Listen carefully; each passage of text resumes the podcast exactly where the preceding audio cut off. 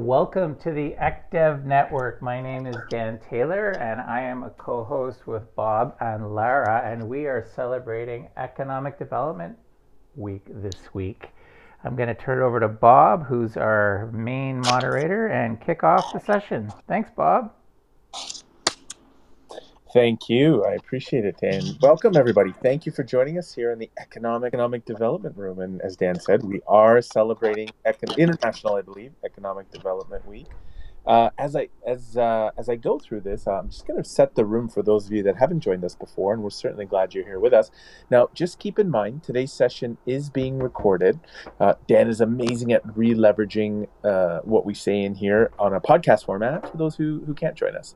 Uh, the theme today is we're going to talk about technology and tools in economic development, and of course, I'm sure that's why We've got an amazing guest speaker here in Steve. And of course, we'd love hearing from the audience members as well.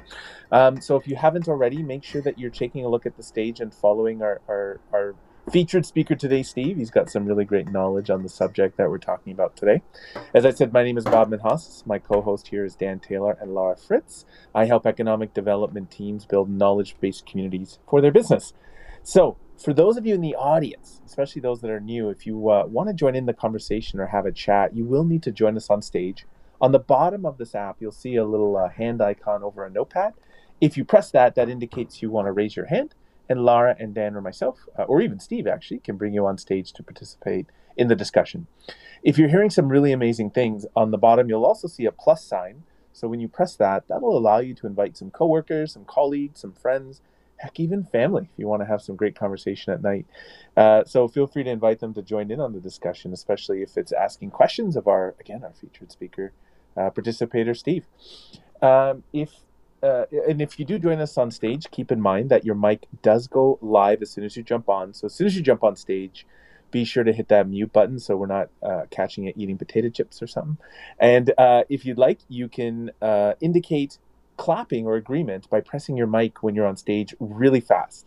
And now, if you are on stage, if you do join us and you have a question, if you press and hold your mic on and off alternatively slowly, that indicates that you want to ask a question. So, those are sort of the little tips and tricks here on how to really enjoy the most out of this room. We really, really are excited to hear from Steve today. But of course, any of you in the audience, if you want to participate in the conversation or have a chat, please feel free to raise your hand. I think that it co- about covers it, Dan and, and Lara. Uh, Lara, do you mind if I throw it over to you to share a little bit about yourself and about Steve today?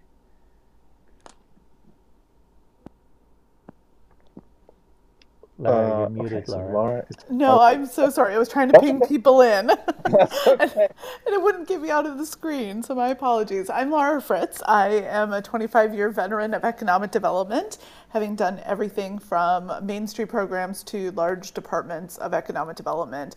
Currently residing on the East Coast of the United States, and I am so excited to introduce my friend Steve Jast to the conversation. Steve is president and CEO of ROI, Return on Investment, um, but also heads up an artificial intelligence company that I'm hoping he'll share a little bit about today. And what I thought would be really fun is to have Steve share a little bit about um, what he's seeing in terms of technology being used for lead generation. And so, with that, I'd love to um, turn it to Dan to give a quick introduction, and then maybe we'll have Steve introduce himself. Dan? Thanks, Lara. That was great. Um, yeah, and I've, uh, I'm a 35 year uh, veteran in marketing and economic development, uh, primarily in uh, rural and small town communities. And I'm also a strategic advisor and guide to those in the economic development and tourism profession, finding a lot of uh, co creation right now, helping people write briefs and strategic plans. So that's great. Um, I think we'll keep it at that for now. I'm Dan and I'm done speaking. And why don't we, uh, Bob, I'll let you decide if you're going to hand it over to Steve. I'd love to. So, Steve, let's start with Lara, Lara's amazing first question there is, is, tell us about what you see there in technology and economic development. Uh, okay. Thanks so much, Bob and Lara and Dan. It really is wonderful to, to be with you here today, particularly given that it's Economic Development Week. So thanks very much for, for the invite. So, um, as Lara alluded to, our companies focus really primarily on investment attraction and lead generation and, and all the technologies and services that surround those fields of discipline. And I think, you know, primarily, um, you know, from our perspective, the reasons why we got into technology in the first place was to deliver a better product to our clients. But as a secondary sort of benefit, we also wanted to measure how artificial intelligence could help us improve with our own efficiency and productivity uh, as a company. Uh, I guess, as you might imagine, in the world of investment attraction uh, and lead generation, there's really quite a small percentage of companies that are executing large projects or s- projects that can scale. Um, they might not always come from large companies, but what they do typically come from are growing companies. And so when we talk about growing companies and fast growth companies, high growth companies, some people call them gazelle growth companies, we're really talking about a very small subset of companies in any given economy, usually anywhere between 3 to 4% um, in terms of companies that have a combined annual growth rate of about 20% per year, doubling in size every five years. There's some other definitions for, for high growth companies, but typically these are the companies that hire the most net new employees in a given year, usually about 70% in any economy. They spend the most in terms of investment in capital, R&D, etc. So when you're looking on behalf of a client for these high growth companies that can impact their communities from a job creation perspective, a capital investment perspective, they're hard to find. And once you do find them, they're very hard to engage with. So we wanted to see if artificial intelligence could start providing us with some signals uh, of companies that are about to enter into a high growth phase. Uh, so for us, there was a twofold advantage um, a deliver better leads to our clients uh, in the form of companies that that could expand in a meaningful way, and and b you know help us use our time better by not reaching out to companies who likely really didn't have a good possibility, a high likelihood of converting into a meaningful lead. It typically takes, if you can believe it, around 42 uh, you know attempts to get a meeting with a C suite executive, a senior level manager. So this means that we usually need to reach out to somebody about six or so times before we get into contact with them. Then we need to warm them up to the concept of discussing their potential expansion plans with us. Um, so this requires sending information back and forth, sending information about our clients, etc. So it, it's disappointing, you know, to put in that level of effort to learn that the company really has no plans to expand. So this is really what led us, you know, down the path of artificial intelligence and really trying to find a technology that essentially takes tens and tens and tens of millions of data points, which any human being would find extremely difficult to get through in a reasonable amount of time, to say the least, and then generate some sort of sense, make some sense out of that, and, and deliver a signal to you um, that can sort of help you become more efficient and better at what you do. So, so that's a little bit about what our journey looked like into artificial intelligence and, and the Gazelle product. And as it relates to sort of what I'm seeing from a technology perspective, I think that from a lead generation and investment attraction perspective, um, we're seeing a lot more of the economic development community become far more comfortable with uh, social media marketing, digital marketing, SEO, SEM, I know that these concepts and these strategies and tactics have been around for quite some time, but I think really probably over the course of the past maybe you know five, six, seven years or so, are we seeing the sort of second tier, third tier economic developers really embracing these technologies. So when I say second, third tier, and this doesn't mean in terms of level of effectiveness or importance, it really just means in, terms of size and, and, depth of budget, et cetera. You know, we saw the state organizations, the large departments of commerce, some of the larger regional development authorities, you know, leading the way in terms of their their online presence. But now we're seeing folks at the county level, at the city levels, uh, getting a lot more involved, you know, out in the digital and, and social spaces, because really what you want to do as a marketer is be present, you know, where your potential clients are present, and, and we know that a lot of the world spends a lot of time in, in, in the social space and in the digital space. I think what we're also starting to see are a lot more economic development organizations, again, using some of the some of the traditional tools that, that, that maybe took a little bit of time to adopt and customize to, to our particular world. So we're seeing a lot more folks getting comfortable with CRM products, uh, uh, client relationship management tools, whereby they can really pinpoint and be far more effective in, in connecting with companies that are showing a specific interest in investment in their communities through these different softwares. Uh, I think as part of a, a, CRM solution, there's also marketing automation platforms, which we're seeing more and more um, in the economic development world. And I would suggest that the marketing automation platforms are, are really, really important for economic developers primarily because there's a fairly long sort of planning gestation period in between the time a company starts to consider an expansion project and the, the, time that a shovel goes into the ground. And it's very important for economic developers to understand, and I think that they very well do, that most companies are looking at various sites. It's quite rare that a company that's going to execute a cross-border, cross-state, cross-county, you know, expansion project with large capital investments will just look at one particular potential site. So a company will enter into a discussion with an economic development professional, and then they may disappear for a little while as they as they look at some of the other options that are out there. And I think during this this this lull, if you will, it's very very important that economic developers nurture their qualified leads. And by nurture, I mean keep your logo, keep your name, keep your value proposition under your leads' noses, if you will, on their computer screen so you stay top of mind because it's a long process. And if we get discouraged or if we stop communicating with, with leads that are top of funnel, thinking that they're stalled there, you know, somebody else is most certainly reaching out and talking to them. So maybe I'll stop here. You know, I could probably go on for the whole hour, but I don't know that, that you really want me to.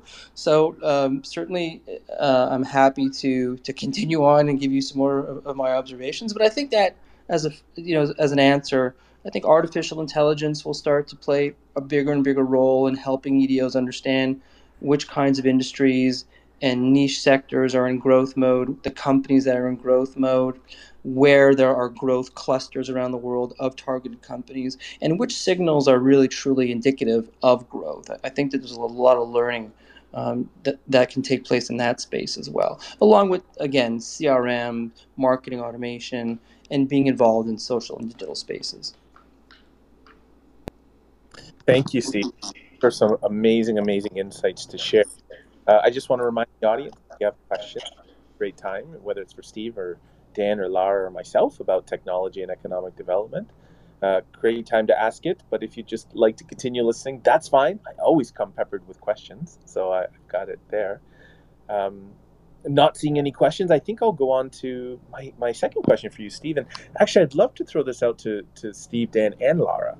Um, that's a, I hope it's not too controversial, but you know, I imagine that when you're bringing in a new idea of innovation or technology into, let's say, a more rural environment, you sometimes have to deal with leaders that are maybe uncomfortable. So the, EDO professional may have to report, obviously report to the CAO or, or someone else. And how do you have those discussions about moving forward innovatively with technology uh, in a municipality that might not be, I don't want to say progressive, but may not be as comfortable with moving forward? And actually, Steve, before I throw it to you, I'm going to actually throw this one to Dan because I know that he has had to deal with this in two different communities. Uh, and then I'd love to ask you, Steve, if you've had this experience as well. Thanks, Bob. Yeah, I think that's a really good question. So there, there's maybe a couple of angles here. Ultimately, I guess the question is what is the goal of the community? So if the goal of the community is to seek out the most efficient and effective way to find your targets, to approach and work with your targets, and then ultimately to engage in conversations and, and ideally land at your targets.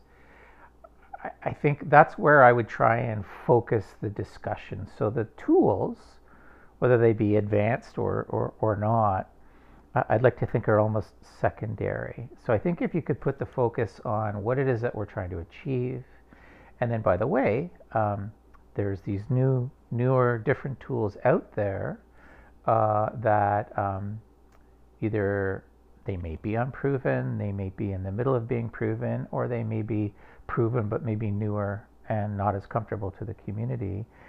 Then, then I think um, if there's resistance to that, then you could su- suggest or query, well, what what would you suggest we use? Because you know we don't have any alternatives. So I'm Dan. I'm done speaking. I'll leave it at that for now. and happy to jump in some more if, if required. Thank you, Dan.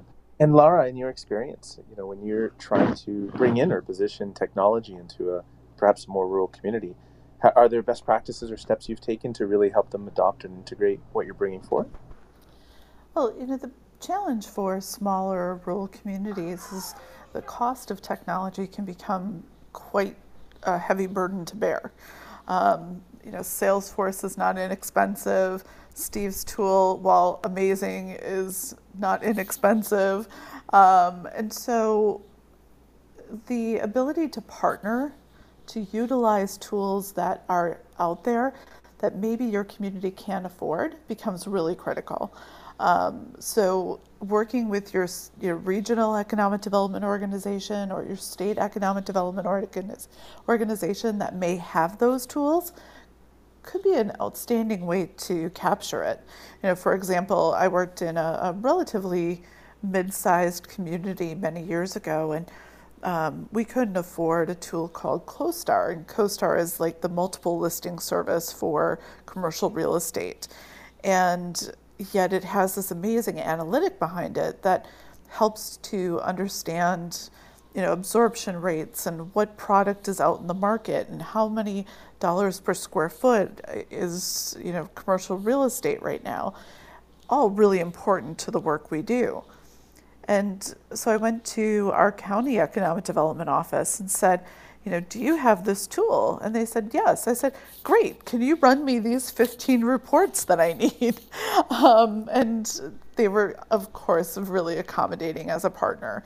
And so, you know, I think it's important to not think about, you know, do I have to have all these tools in my toolbox, but where can I build in the partnerships to get access to the tools?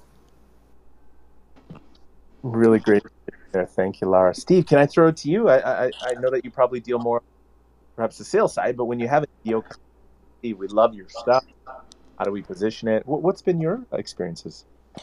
I think you need, uh, great question. Thanks, Bob. I think you need to be honest with the folks that you're, you're selling the platform to. And, and Lara's right. A lot of these tools uh, can be uh, expensive, particularly if you're a smaller rural economic development organization. Uh, you know, we try, we don't, you know, we try and accommodate uh, and this is not a, a Gazelle AI infomercial, but I think a lot of the software um, uh, tools that are out there that were designed specifically for economic development organizations, I think a lot of us have built our pricing on a sliding scale model such that the smaller communities, you know, could... Oh, uh, Steve, I think we lost Steve for a moment there. Okay. Lara, I'm not sure if you could. Uh, yeah, yeah, I'll ping him right now. Okay. Oh, and it's showing me is a bit choppy as well. Hopefully the audio. Oh, hi, Steve. Are you back? Oh, hi. Yeah. Okay. That's okay. Should we take two? Did I disappear there for a second? A little bit, yeah. Unfortunately. Yeah. Oh, I'm sorry. Okay, oh. I didn't realize that. Okay, am I back now? Yes. okay. So my answer, I've been talking for the past two minutes to myself, I guess, but I'm happy, happy to. Re- happy to repeat. Uh, basically, yeah. Of, of being honest, you were talking about you know being honest and being straightforward. And then... Yeah, I think I think that when you're selling this kind of a product, that you need to be very honest with the folks that you're selling it to, and that this kind of a product, uh, any kind of these technology software products, require somebody who's going to put in the time to use it and learn how to get the most out of it and, and learn how to generate value from this kind of a product because it is a fairly large investment for a smaller economic development organization. And so, if there isn't really somebody dedicated to research, somebody dedicated to business development, somebody who is going to go into the platform on a daily basis, then then I would 100% agree with Lara. Then this is probably a tool that's better suited in that particular case to you know a, a regional group, a regional alliance where the, the platform can be shared amongst a number of resources, or perhaps there is a resource there dedicated to sales. So, you know, I think most companies in this space don't want to churn clients and, and they don't want, you know, to, to sell a product that ultimately won't get used. So we need to be honest and explain typically the level of effort required to come up to speed at a, at a certain and come up to a competency level where you'll be able to drive revenue. Um, but you know, for rural organizations that maybe have uh, you know, the kind of budget whereby they, they can buy these kinds of platforms, I would say that the pain points for a, a small rural organization um, are very much the same as, as uh, larger groups. You know, everybody wants to provide uh, product. Uh, everybody wants to generate success. Everybody is resource, um, you know, affected by a lack of resources to one extent or another. Resource challenged, I would say. I would say. So a lot of these tools really built to become more efficient and productive uh, and to help organizations that are, are resource challenged. So it can help, but it has to be used. Um, and I also think that, just as a quick aside, a lot of the folks in the technology space who have developed product specifically for the economic development community, I think a, a lot of us have tried our very best to build pricing on, on sort of a sliding scale such that smaller organizations you know can access the platform at a lower cost. But still, with that being said, um, you know whether you're buying it for uh, you know one dollar or ten dollars, you need to have the dedicated resource, the dedicated function, the commitment um, to use the product on a regular basis. Uh, you know, or obviously it, it's not a good buy, and and um, and I likely recommend, as Lara noted, that you you try and maybe take a second look at it through the uh, the regional alliance that you may be part of. Or also, for that matter, um, there's a lot of, of economic development centers within a lot of the universities around the country, um, a lot of the utilities that are serving, you know, the jurisdictions that some of our listeners may be in may have a, a license to some of these platforms. So there's other ways to get access if, if you yourself, you know, can't afford it. Thank you that's definitely helpful. Dan, did you want to contribute to the conversation? Yeah, I wanted to uh, uh, ask a question. I, I think I'm somewhat familiar, but I, I, I think for our audience it would be great. Um, you know, with respect with respect to Gazelle AI and the 42 touch points required to get a conversation, could you maybe share either a real or, or a, or a made up example of what would the journey be like if I was an economic development person uh, and we decided to engage the service? What would like a an end to end where either we got those meetings or ideally those meetings turned into an investment? I don't know if that's a somewhat easy yeah, question. Sure. Yeah, but that'd be great. Thank you. Yeah, sure. Okay. Well, maybe what I can try and do and um, is is build a picture of what lead generation and investment attraction look like before AI and after AI. And, and, and we can talk a little bit about some of those differences.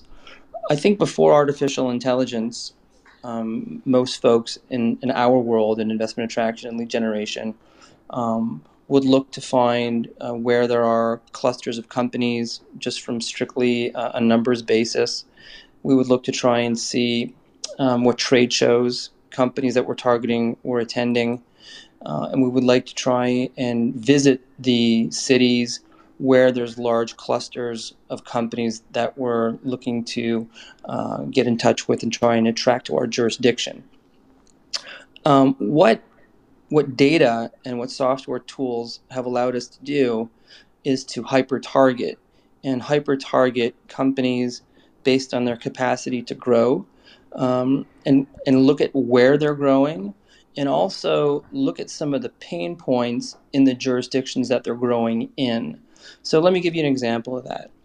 If we're targeting um, companies from any jurisdiction, uh, from any industry really, and we use software that shows us where the greatest percentage of average salaries is growing uh, or increasing um, in a given jurisdiction that has the highest concentration of these targeted companies, we can then find these companies and we can compare um, we can compare salary growth in our jurisdiction versus where we're targeting.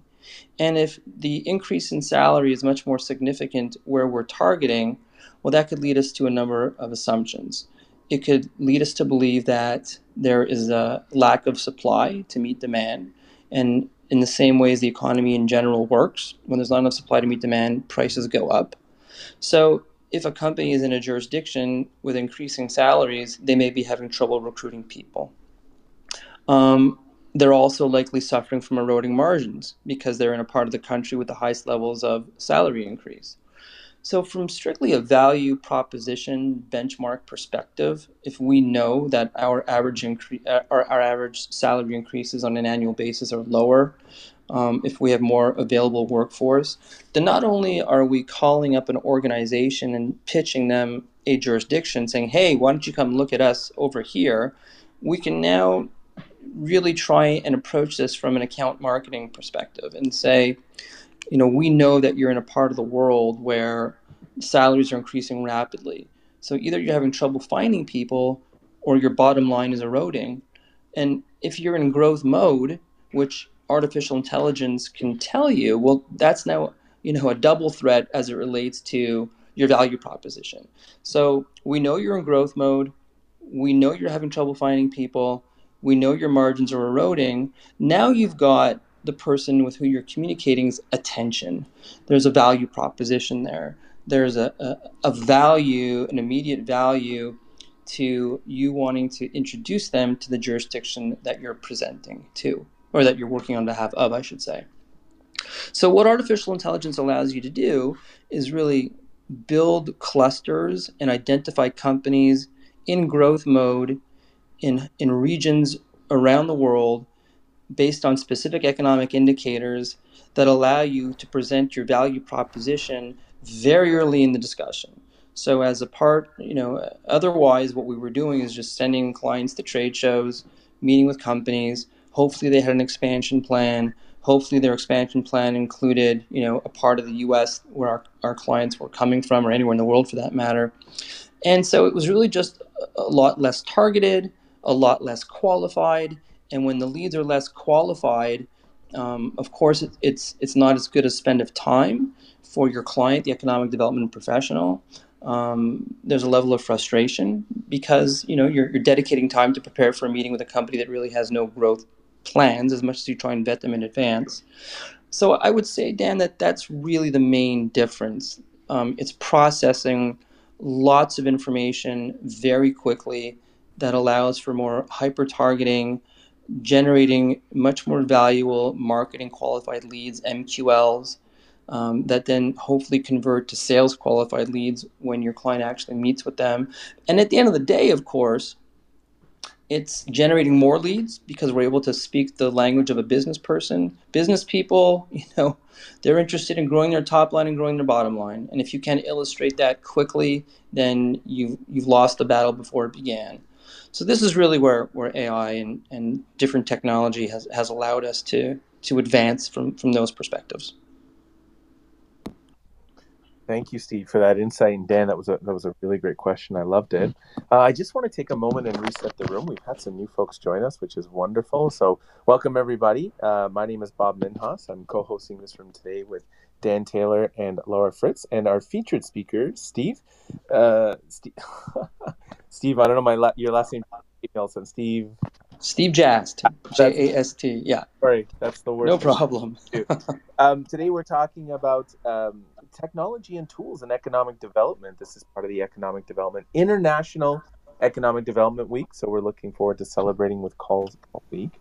Now, for those that aren't familiar, we are recording this session. That Dan is a great master of repurposing this content into a podcast for those that missed it. So just keep that in mind. Uh, if this is your first time here and you want to join in and have a question, we'd love to hear from you for those in the audience. On the very bottom of the screen, you'll see a hand sign with a notepad. If you press that, that indicates that you want to speak, and Lara, myself, Dan, or even Steve can click on it to bring you on stage. Now, when you do join us on stage, keep in mind your mic will be hot or live, so you want to hit mute as soon as you jump on stage so that we can throw it towards you. Finding this topic super interesting. Uh, on the very bottom, you'll see a plus sign. That'll allow you to invite any colleagues or coworkers or friends or even family who you think would, would love to learn from this discussion or even participate in it. The more, the merrier, for sure. Once you jump on the stage with your question, just make sure that you get accustomed to saying your name and you're done speaking. When you're done sharing, so for example, my name is Bob and I'm done speaking, allows other speakers on the stage to know when to pop in, uh, and it acts as a pretty good accessibility tool as well for those using certain tools to to participate with us. Um, if you do join us on stage and you hear something you really love, keep in mind that pressing the mic on and off really quick represents clapping. So if you really want to engage and, and give some love to our speakers, that's what uh, what you can do. And I just want to end off reminding you that Steve is a, an amazing thought leader in the space today. So be sure to check out his bio. Be sure to follow him. I'm, I'm sure he's participating in other clubhouse rooms as well. So you want to make sure you're able to, to keep in pace on and what he's doing. So that's all I wanted to do to reset the room. Lara, did you want to uh, jump jump in? So I actually do have a question, and you know, Steve, I'm going to throw this to you. Um, you know, I'm curious as to how each community differentiates themselves in terms of the utilization of technology. You know, I think there's a lot of belief in economic development circles that, you know, when we acquire subscription databases to help generate leads, that these leads are sort of being recycled to various communities across the country and they're not really custom tailored for my community how do you how do you address that as part of you know talking about the technology that you've developed? Uh, sure. Yeah. Um, so we we run two companies here. Uh, the first one is ROI Research on Investment, um, now helping identify companies in growth mode on behalf of our clients, and for companies that are paying for us to exclusively identify opportunities for them and schedule meetings on their behalf, there is a period of exclusivity whereby we will not schedule that same company under the same project for another client. As it relates to Gazelle, um, you know, the, the, thinking behind Gazelle is such that no economic development organization should depend on a lead generation company such as ROI um, for the majority of their leads. We, we, we've always felt that way, that we really should act as, as, a, as a complement to the ongoing lead generation and investment attraction efforts that are ongoing inside of any one of our, our clients' uh, strategies, inside of their, you know, how they're going to run their operation, whether that's by separating out their business development team by industry, by geographic region, etc. So Gazelle is a tool that we built to to help the the business development teams uh, inside of our, our clients generate better leads and to overcome some of the challenges that we had at ROI, which was, you know, to focus those 42 tries uh, at least on companies that we thought had a possibility to expand. I'm sorry, I'm, I'm fighting off a sneeze right now, and I'm doing my best to not sneeze while I'm talking here on Clubhouse. Um, I'm gonna take a quick sip of water. No worries. We all we all. Okay, I think I effectively fought it off. I was told not to look up at light bulbs when you feel the need to sneeze, or if you want to expedite one, to look at lights. In any case, I digress. So, um, so Lara, to answer your question, uh, Gazelle really, you know, we don't promise any kind of exclusivity uh, through Gazelle, given that the expectation is or that the leads that will be generated through the platform are going to be generated by the end users, uh, the folks that are working inside of the economic development organizations um, that are subscribers. Now, there is a function inside of Gazelle whereby we do list companies that we find to be in expansion mode. And um, at, at this point, what we do is we highlight where the company's headquarters are we highlight where the company is looking to expand to on a regional basis, uh, the kind of project that they have, and then it's up to the economic development organization to reach out to those companies uh, that are listed in Gazelle and and interest them through their value proposition, through their own outreach strategies.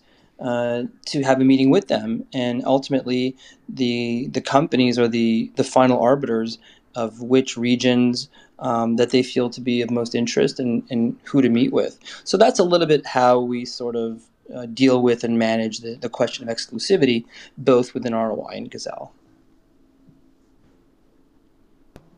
Thank you, Steve. That's super helpful as well. Uh, I wanted to open it again up to the audience. Does anybody have any questions about technology or about AI and economic development? I think Steve's doing an amazing job at really laying it all out there, which I love. It's great. It's really been helpful. Um, Steve, where do you think AI is going to go for economic development? Where do you sort of see the, the next evolution? That's a great question. Um, you know, I, I was beginning to wonder if ever somebody might try and take a stab at building some AI, you know, functionality for companies who are entering into a, a site selection decision and, and have, you know, algorithms based on the criteria that a, a user might put in suggest, you know, specific areas um, based on different potential of those jurisdictions.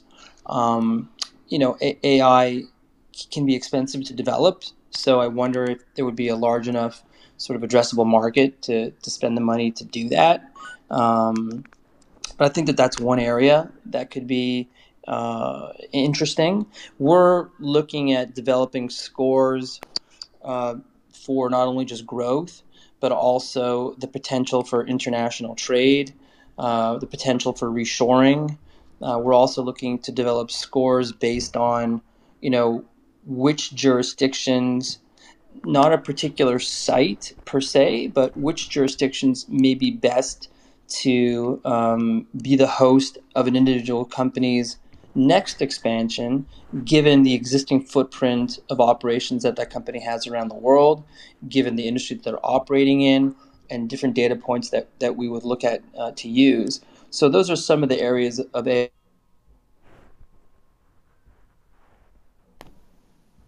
Oh, I think we lost Steve again. Yeah, it looks like he had a glitch again. it's okay. I'm sure he'll be back any second. Thomas, Absolutely. on the stage. Uh, I'd love to open the floor to you, Thomas. Did you have uh, something you wanted to add to the conversation?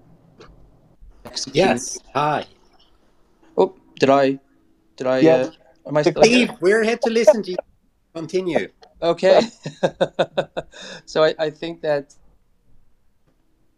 one other area would be international trade, where we could highlight to end users where, again, there are growth clusters uh, around the world in particular industries, and perhaps show where there's cluster leakage and lack buyers for given products locally around the world inside of specific industries by better analyzing the buy and selling ecosystem on a global basis for different industries around the world. So I think those are some exciting applications specific to economic development. Thank you, Steve. I appreciate that.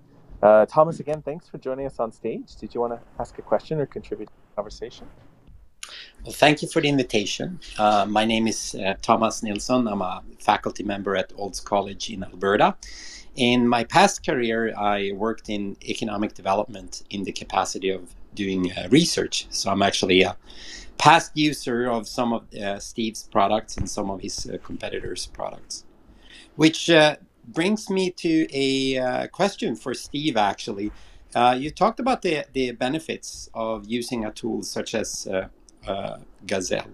Could you talk a little bit also about the the value of having accurate information and present that to the business development team?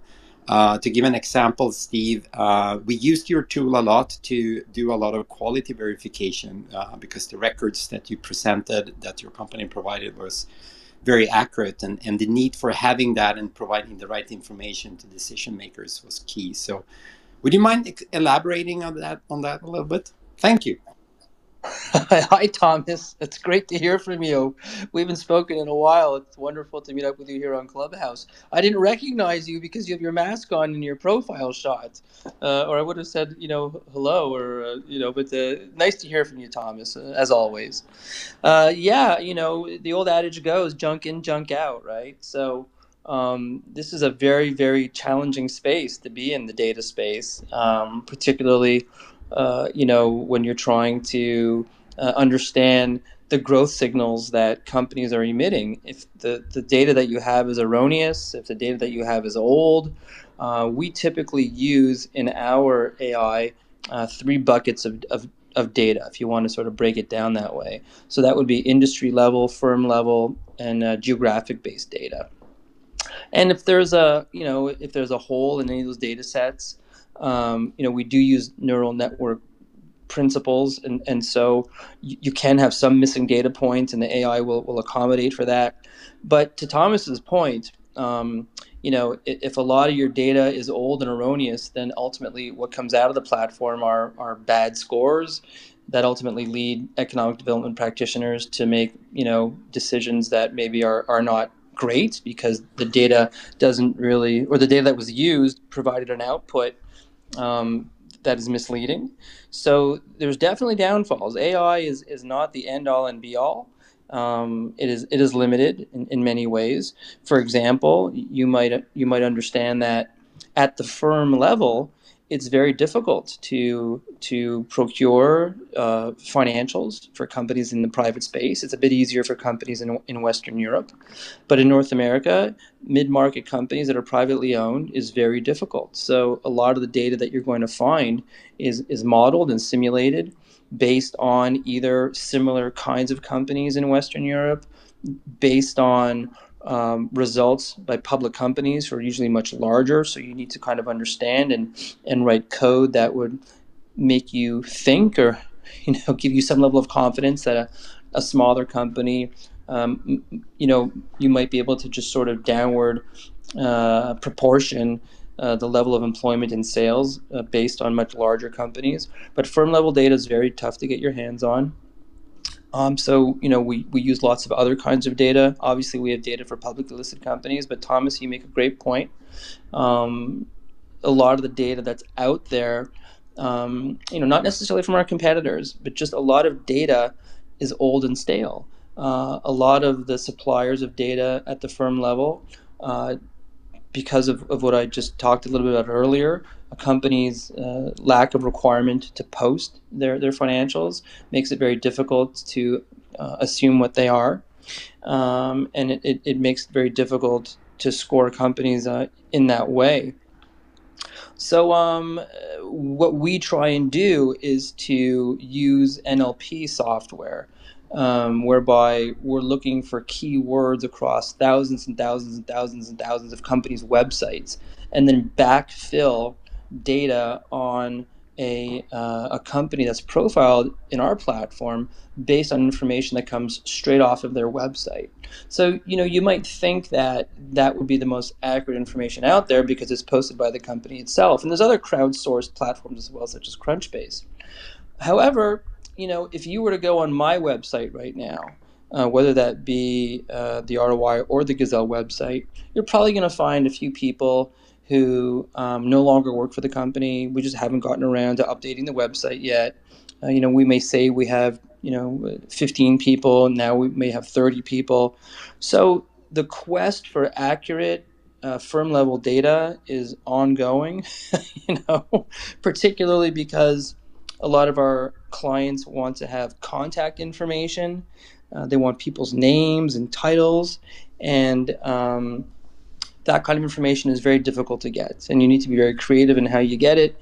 And what we're focusing on now primarily is moving away from buying it from a number of suppliers to generating it on our own through uh, NLP software and web, and web scraping techniques. Thank you, Steve. That was super helpful. Did that sort of uh, answer your question, Thomas? Oh yeah, it's it's very valuable. So so and also going back to my earlier picture, it's uh, it's from when I took the COVID shot here. So there's a public campaign in Alberta to ramp up vaccinations. So, uh, but but going back to Steve, what what you talked about, I I think that's uh, really great. Uh, uh, just an, another thought or reflection, um, and, and I don't know if if your clients have asked you these questions before, but the advantage with AI is that it can go through a massive amount of information in a very short time. So um, it's often we say that AI can help identify patterns that the human eye can't, but I guess from one perspective, you can say, well, it depends on how long they've been staring at the data. So to me, Gazelle, something like Gazelle, offers an enormous improvement in labor productivity. One person can sift through a massive amount of information with this algorithm and identify some key patterns uh, pretty much instantaneously, or not that fast, but a lot faster than they could had they gone through the paperwork themselves. What what sort of patterns and trends do you see from an economic development stance? Do you see uh, that there is a sort of a need for increasing the productivity levels at the economic development uh, uh, unit of operations? Thomas, is that question for me? Yes. Yes, I. Okay. Yeah. Um, well, you know, what we see um, over the past number of years is a decrease in greenfield FDI. I think this is a trend that has been going on for a number of years now, prior to COVID. Since COVID, I think for the first time ever, we've seen a greater number of jobs get created through reshoring activities than we do through greenfield FDI investment into the U.S. Um, these are numbers that that I that I, have seen from the reshoring initiative. Um, I think that we also see a tremendous amount of competition in economic development for these kinds of projects, for, you know, cross-border, larger, you know, transformational type initiatives.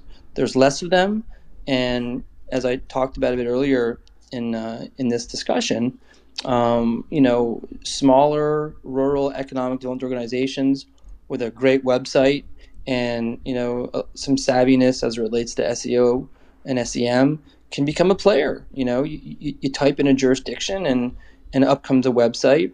And if it's a well positioned and well built website, you'll get a lot of information that you would need as a corporate real estate executive or a site selector to include this on a list of potential sites. Whereas I think in the past, most of this was funneled through state departments of commerce or, or regional alliances so there's a lot of competition.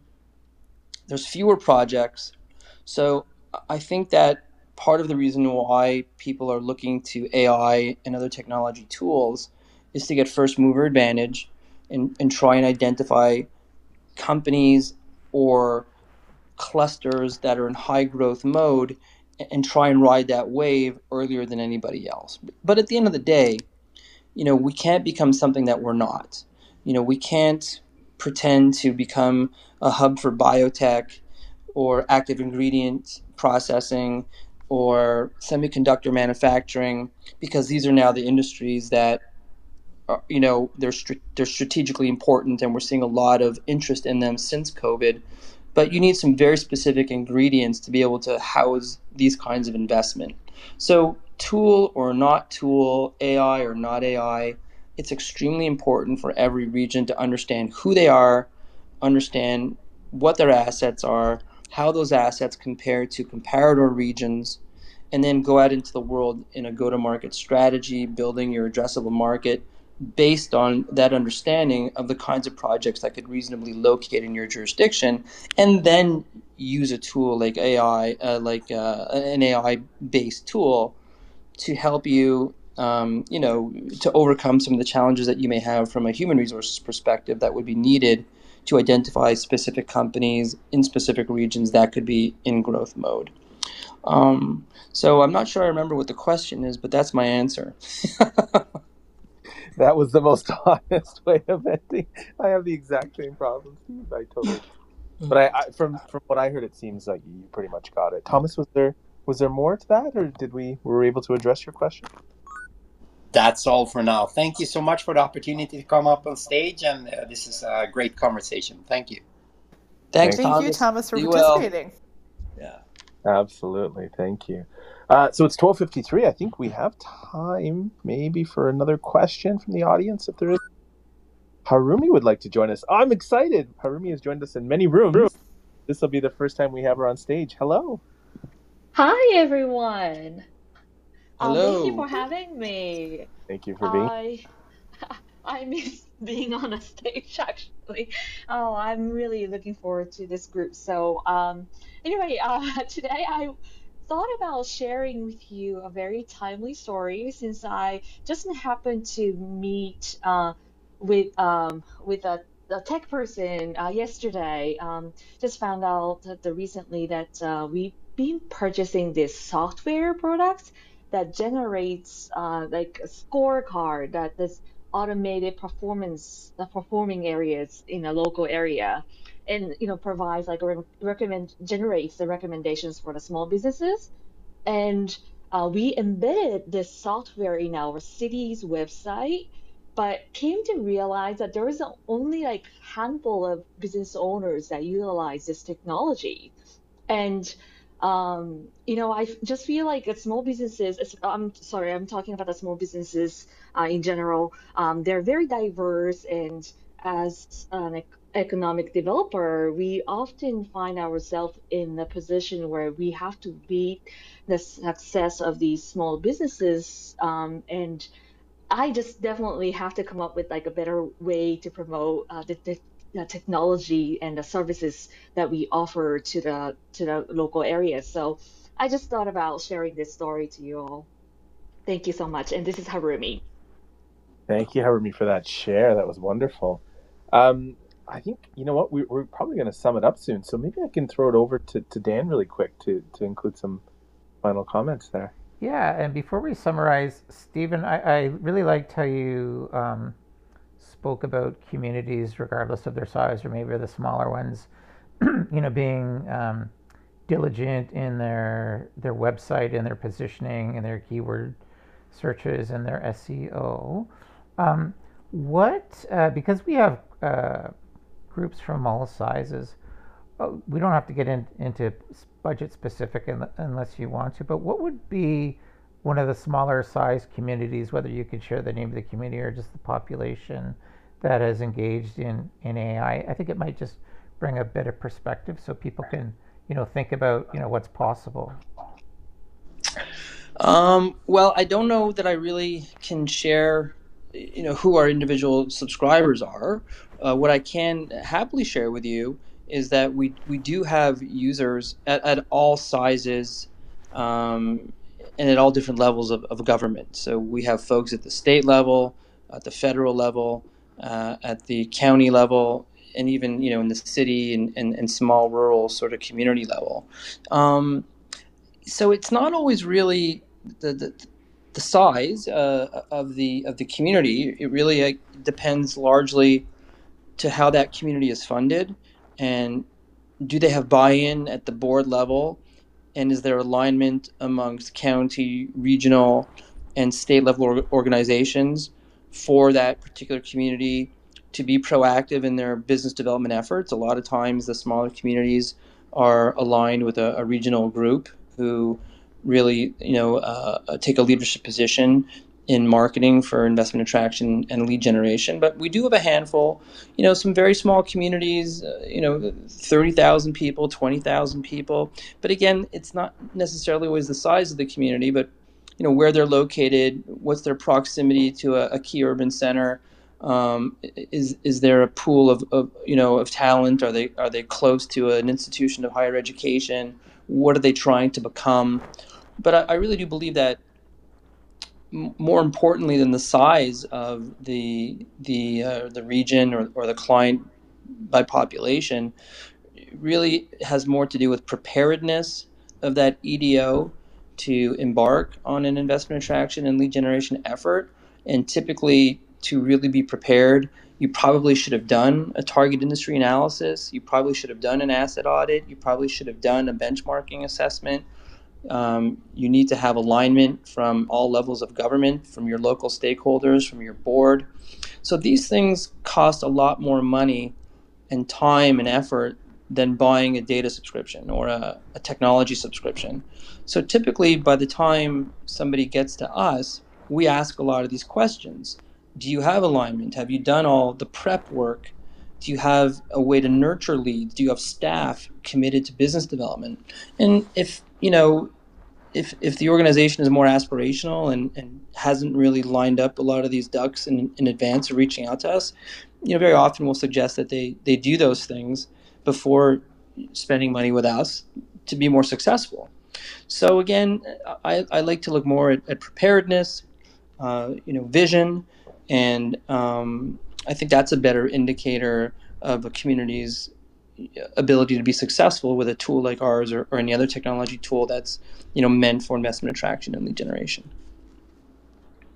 That's uh, that's great, Stephen. So I don't know that we're quite wrapping it up yet, but as a male economic developer, I'm glad to hear that size does not matter. Um, but it's it's it, it's what you have and what you do with it and your preparedness. So very insightful. You're killing me, guys. very insightful. I would say quiet, Lara. he, he took it. It's good. That's I'm Dan, and I'm, I probably should be done speaking. Okay. Thank you, Dan. That was great. Thank you, Steve, for that insight as well. Uh, and I want to open it to the floor, Ebony and Wendy, if you have any questions uh, for Steve on the topic today technology and economic development, AI and economic development. I think, um, Steve, I want to thank you so much. I think we've got amazing, amazing insights today. Um, Lara, did you want to add anything to the conversation as well before we? No, but uh, again, I'd like to thank Steve and Dan and Bob for again, I think this was a really interesting conversation. I, am sad that we couldn't bring more people into the room today, but I I know I learned a lot, and so I hope that others who participated did as well. And just a reminder that every day this week at noon we have fantastic content, so you won't want to miss. Tomorrow we're going to talk main streets and downtowns. On Thursday we have Chris Lloyd, who's a site selector, who's going to come and talk about what do site selectors really look for when placing a project in a community? And then Jeff Finkle, the head of the International Economic Development Council, is going to join us at 3 p.m. Eastern Time on Friday. So awesome Economic Development Week content. Don't miss it.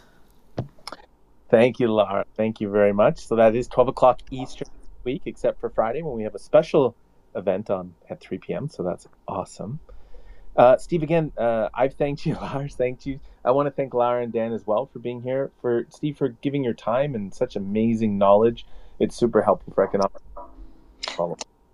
It's my pleasure, Bob, and and uh, really, you know, the, the thanks is, is for me to offer to you and and Dan and Lara for inviting me to, to speak in, in your room and, and, and to your audience. It's really been my pleasure. And, um, you know, if, if ever anybody has any questions that maybe they didn't think of over the course of the session, please feel free to reach out to me. I'd, I'd be happy to answer.